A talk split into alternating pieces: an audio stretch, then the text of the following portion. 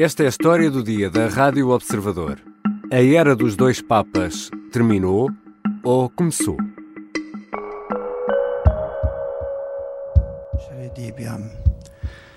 Qua propter bene consus pontes huius actus plena libertate declaro, me ministerio episcopi Rome, successore Sancti Petri, vi permanus cardinalium, die undivicissima aprilis bis millesimo quinto commissum, renunciare ita da die vicesimo octavo februário bis hora vicesima. Esta é a voz do Papa Bento XVI, que a 11 de fevereiro de 2013 surpreendia ao mundo ao declarar, em latim, que não sentia capacidade para continuar a liderar a Igreja Católica. Perante a renúncia, foi eleito um novo Papa, Jorge Bergoglio, que assumiu o nome de Francisco. Em dezembro do ano passado, o Papa Francisco assumia numa entrevista ao jornal espanhol ABC que tinha assinado uma carta de resignação em 2013, uma precaução para se algum problema de saúde o impedisse de cumprir os deveres. Não foi a primeira vez que aludiu à hipótese de resignação. Em julho de 2022, quando regressava a Roma de uma visita ao Canadá, dizia aos jornalistas no avião que não há qualquer problema em mudar de Papa. Credo che alla mia età e con, questo, con questa limitazione devo risparmiare un po' per poter servire la Chiesa o nel contrario pensare la possibilità di farmi da parte, no? Questo con tutta onestà no? non è una, una catastrofe, no? Eh, si può cambiare Papa, eh? si può cambiare, non c'è problema. Eh? Porta è aperta. È una delle opzioni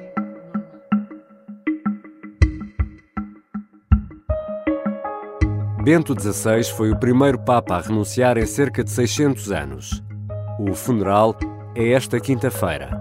A morte de Josef Ratzinger põe fim a um período de 10 anos em que foram dois os Papas no Vaticano. Este funeral é o fim de uma era ou o início de outra? O enviado especial do Observador a Roma tem procurado respostas para esta pergunta. Eu sou Ricardo Conceição e este é um episódio especial da História do Dia gravado em Roma pelo jornalista João Francisco Gomes.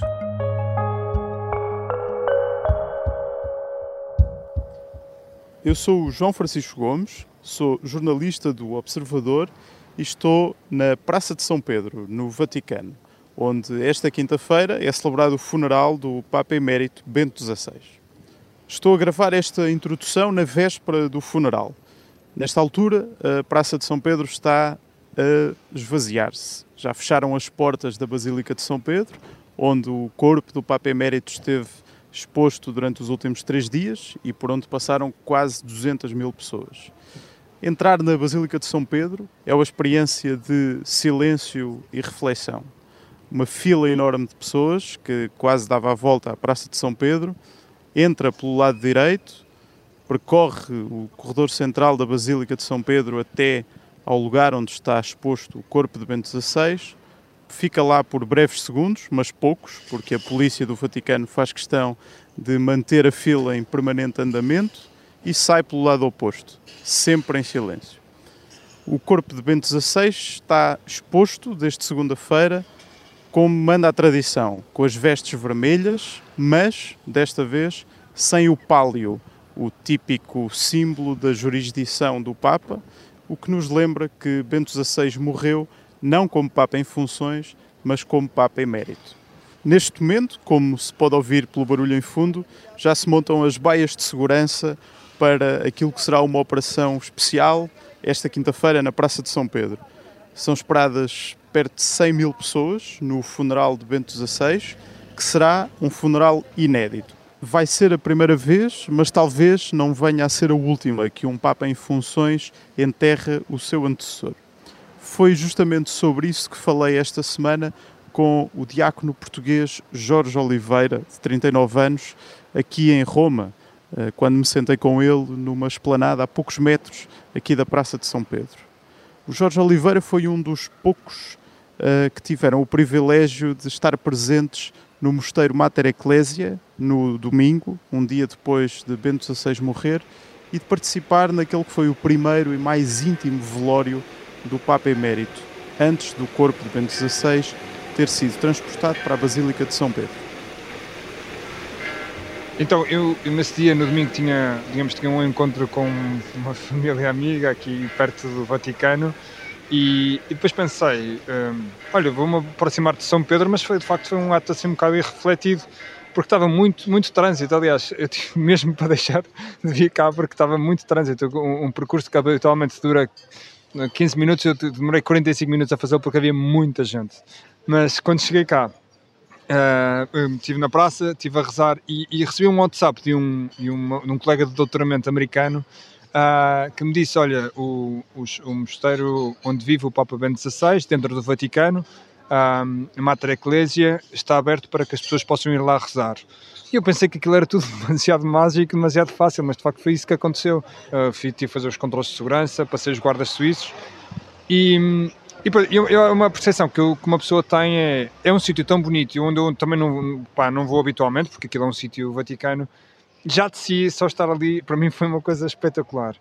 Só, só para enquadrar, uh, o mosteiro onde, onde vivia Bento XVI, portanto, o, o, velório tinha começado ali numa pequena capela, antes do corpo ser transferido uh, para, para a Basílica. No dia anterior, nesse domingo, estava em Câmara Ardente na sua capela privada, ou seja, onde Bento XVI morreu, uh, ou seja, na casa onde ele morreu e onde ele celebrava a missa e onde fazia a sua oração. O seu secretário pessoal dizia que aquele era o seu laboratório, ou seja, onde ele trabalhava, de alguma maneira, nos últimos 10 anos. E é um sítio, uh, digamos, muito elevado, ou seja, um sítio muito recolhido, tão elevado que fica uh, ao pé, mesmo ao lado da antena emissora da Rádio Vaticana para nós temos um bocadinho uma ideia. Então, desde que nós entramos na zona do Vaticano até chegarmos lá, são 15, 20 minutos a pé. Uh, para nós percebemos também que ele de facto estava recolhido dentro do Vaticano, mas recolhido dentro do Vaticano. Mas era um velório eh, destinado a toda a, toda a gente ou essencialmente a pessoas da esfera do Vaticano, digamos assim? Então eu diria que era um, foi um velório um bocadinho especial porque estava destinado a pessoas, algumas pessoas que trabalhavam uh, no Vaticano, alguns intelectuais, havia um representante da comunidade judaica que também estava lá a prestar a sua homenagem duas ou três famílias, mas era um ambiente, descrevo um ambiente de muito sereno, muita paz e muita oração. Impressionaram muito também, as, o, digamos, não só o seu secretário que estava, Dom Georg Ganswein, que estava muito tocado com, com, com, tudo aquilo que estava a acontecer, com as pessoas que estava a receber, e por outro lado também as, uh, as, as, religiosas que atendem o Bento XVI que estavam muito desconsoladas. Estavam poucas pessoas nessa capela. Cerca de 30 pessoas, embora depois foram chegando outras, mas quando eu cheguei, não, diria entre 20 e 30 pessoas. Honestamente pensei, eu estou, se calhar dos poucos portugueses que está aqui, o único português que veio cá, portanto também me senti nesse momento uh, imbuído de prestar uma homenagem em nome de Portugal àquele Papa que nos visitou com tanto carinho em 2010. E de facto, o secretário dele, que era o Dom Georg Ganswein, era uma pessoa que eu conhecia porque ele, ele é professor na minha universidade. E e portanto não é uma pessoa com quem eu intimava, mas era uma pessoa com quem eu tinha conhecia e portanto tive um diálogo com ele. Uh, eu tive cerca de uma hora dentro do, da capela e ia tendo uns diálogos, quer com o seu secretário dentro da capela, quer depois no final, porque ele se veio quando me foi despedir. Eu reconheço que quando entrei na capela, ou seja, o Papa estava, estava Bento XVI, um, estava vestido de vermelho, uh, mas muito, uma, com os vestes, com os paramentos muito simples, e chamou-me muita atenção um presépio do lado direito e uma árvore de Natal do lado esquerdo, porque eu pensei. E nada de flores. E não havia flores também. E pensei, mas uh, é estranho, não é? Porque isto não parece um velório, parece uma coisa, parece uma sala de estar, honestamente. Se calhar foi assim aquele. Uh, mas pensei que aquela era, aquela era a sala de estar de Bento XVI, onde ele estava habitualmente. E, e, e, portanto rezei e rezei também em nome dos portugueses, como digo, porque acho que se aprendemos alguma coisa de Bento XVI foi do poder da oração e, o, e, e de Deus. E, e, portanto ele também me tinha pedido isso no seu testamento espiritual, que nós rezássemos por ele, e portanto também de alguma maneira eu sentia-me feliz por estar aí a cumprir alguma coisa que ele nos tinha pedido. Mas um, pronto, uma pessoa nota de facto que, que, que, que está vestido para momentos vermelhos, depois tem na mão um terço, não é? Uh, a mim vem-me logo à cabeça Fátima e a sua visita que ele fez em 2010, um terço que tem medalhas, quem sabe se uma dessas medalhas não será de Fátima, pensei eu na altura, não sei, hum, e, e depois também impressionou, porque tem nas mãos um crucifixo do João Paulo II, que é, digamos, um crucifixo típico com um Cristo encurvado. Mas uh, com o secretário pude trocar algumas palavras, ela que o secretário estava muito um, estava muito desconsolado, mas ao mesmo tempo uma pessoa muito serena, entregue. O que é que falaram? Eu, a primeira coisa foi uma coisa que eu não estava à espera, porque uh, ele perguntou-me como é que vai a tua tese. e, eu, e, e, então, ele olhou para o Bento XVI nesse momento e eu pensei: um, o Bento XVI está-me a pedir que a minha tese de doutoramento seja também um esforço uh, para me juntar àquilo que, pá, uma, gota no oceano uh, intelectual de Bento XVI, no fundo é perceber de que maneira é que o tema da minha tese, que é um tema sobre ética económica e a doutrina social da Igreja, de que maneira é que aquilo que eu estou a escrever, aquilo que eu estou a dedicar há tanto tempo, pode ser também um esforço por levar Deus ao meio do mundo, à economia, que é o, o tema que, que, me trata. E, portanto, a mim aquilo, porque eu não estava à espera que me falasse da tese e do meu trabalho, é? mas, sei lá, coisas pequeninas como houve um casal, que era um casal, é um, é, ele alemão, ela italiana, que estavam até com filhos de 15 anos, dois filhos de 15 anos, 14, 15 anos que lá estavam, que lhe perguntaram uh, e adesso cosa facciamo con i gatti? E agora o que é que nós fazemos com os gatos? Ou seja, é um casal que lhe tinham oferecido os gatos a Ben 16 uh, porque Ben 16 era uma pessoa que gostava muito de gatos e, portanto, agora também não sabiam o que é que iam fazer com os gatos. Né? E houve resposta? E, e, ele disse, ou seja, o Ganswein, o Ganswein disse que uh, cá ficaremos para cuidar deles e cuidar bem deles, no fundo foi o que ele disse. Eu, eu, eu acho que isto tem várias leituras, mas uh, no fundo acho que vão tratar bem dos gatos. Já voltamos.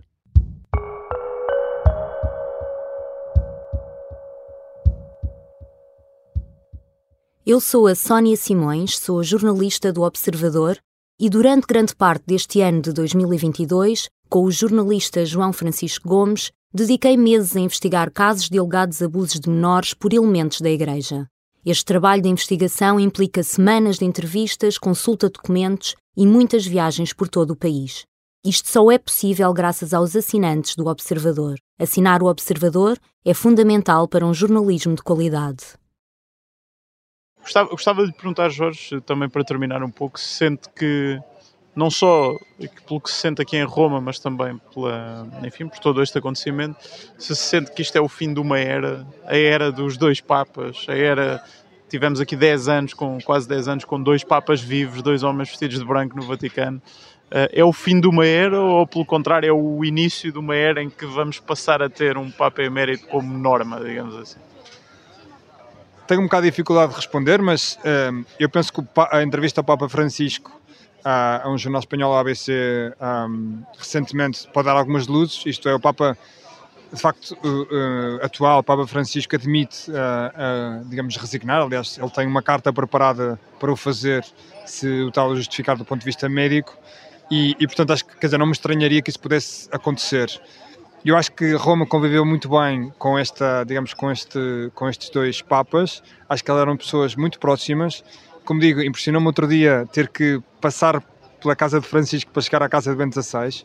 Isso era uma coisa que, que, que de facto marca. E eu acho que há uma perfeita continuidade entre os dois. Aliás, a mim eh, estava a fazer outro dia um esforço eh, para me recordar também desta transição, porque eu estive cá precisamente quando, quando Bento XVI renuncia em 2013. Eu estava em Roma e lembro-me na altura que o princípio do, do pontificado do Papa Francisco foi um documento que chama-se Lumen Fidei, um documento que eu já agora sugiro que leiam, porque é um documento muitíssimo bom. E a primeira coisa que faz o Papa Francisco é Uh, dizer que isto, foi, isto foi, este documento foi escrito a quatro mãos, é? no fundo é com, com, com material que o Bento XVI que já tinha refletido e com as minhas, digamos, com a minha visão também. Eu acho que isto é uma continuidade perfeita, não é? Eu, eu às vezes penso que do ponto de vista humano, se, se, isto, se, a, Igreja fosse uma empresa, fosse uma instituição de outro caráter, quem chega de novo quer limpar um bocadinho o passado, ou quer impor o seu estilo. O Papa Francisco não fez e acho que sempre teve um som convívio também com o Bento XVI e, e esse convívio abre-nos a porta para que no futuro isto também possa voltar a acontecer. Agora, se vai acontecer ou não, eu acho que só Deus sabe. Mas eh, quer dizer, se, volto àquela minha pergunta, sente aquela ideia de, de encerramento de, um, de, uma era com a morte de Bento XVI, que deixa agora, agora é a primeira vez que vamos ter o Papa Francisco sem o Papa Emérito na sombra, digamos assim. Quer dizer, há uma coisa que é inédita, é que um Papa celebra o funeral de outro Papa. Isso nunca tinha acontecido na história. Honestamente não sinto que seja uma, uma, uma ruptura, até porque Bento XVI, penso que sabiamente, é lógico que ele era Papa Emérito, mas ele queria estar recolhido, não é? Ou seja, o seu laboratório era uma capela, onde ele passava, onde rezava, ele escreveu muito pouco, manifestou-se muito pouco, ou seja, ele era uma presença espiritual, era como se fosse um, uma, um farol para a cidade. Eh, ele estava junto de uma emissora de rádio, por acaso ele vivia junto de uma emissora de rádio, de, de, da Rádio Vaticana, e, e, para mim é também uma ideia muito interessante, não é? que ele emitia umas ondas que se calhar eram invisíveis, mas de, de oração, de, de, carinho pelos, pelos, pelos cristãos, mas era uma pessoa que era invisível deste, deste ponto de vista. Portanto, uh, apontava-nos muito para uma ideia de, de um Deus também que, que, que, está próximo de nós, e, e mas, mas que é invisível. Fala-se da, da, possibilidade de, do Papa Francisco vir a regulamentar, por exemplo, o lugar de Papa Emérito. Isso pode significar preparar uma institucionalização desse processo. Nesse sentido, eu se calhar a ruptura deu-se antes, deu-se em 2013 e percebo isso. Agora, se calhar é, uma, é um acompanhar da ruptura, portanto é uma ruptura um bocadinho mais, um, um, mais pensada, um bocadinho mais delineada, mais delimitada pelo aquilo que o Papa Francisco também quer fazer. Uh, mas eu, eu, eu, eu acho que o Papa Bento XVI esteve tão teve tão na, so, na, sombra, isto é, teve uma pessoa, foi uma pessoa tão, tão um, discreta. discreta que eu acho que não, não, não pelo menos não corremos esse risco com o Papa Bento XVI. Nós pensamos que temos dois papas a mandar, como infelizmente na história da Igreja já aconteceu. Dois é três papas ao mesmo tempo, em simultâneo. E portanto, mas graças a Deus acho que temos pessoas com um caráter muito sobrenatural, pessoas que rezam muito, pessoas que acreditam que Deus tem mesmo força e que eu acho que aconteça o que acontecer e o que o Espírito Santo queira, uh, eu acho que isso vai ser um, sempre o melhor para, para a Igreja. O Jorge Oliveira tem 39 anos e deverá ser ordenado padre no próximo mês de maio. Até lá, fica aqui em Roma a concluir o seu doutoramento em Teologia Moral na Universidade de Santa Cruz, do Opus Dei, de que ele faz parte. E da conversa com ele, resta uma pergunta. Haverá de facto alguém para cuidar da herança teológica de Bento XVI e, já agora, também dos seus gatos?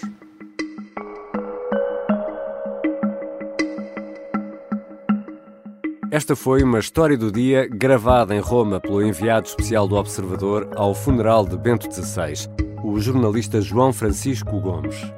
Os sons que ouvimos no arranque do episódio são da Catholic News Service e da Associated Press. Este episódio contou ainda com a colaboração da jornalista Inês Batista. A sonoplastia e a música do genérico são do João Ribeiro. Eu sou Ricardo Conceição. Até amanhã.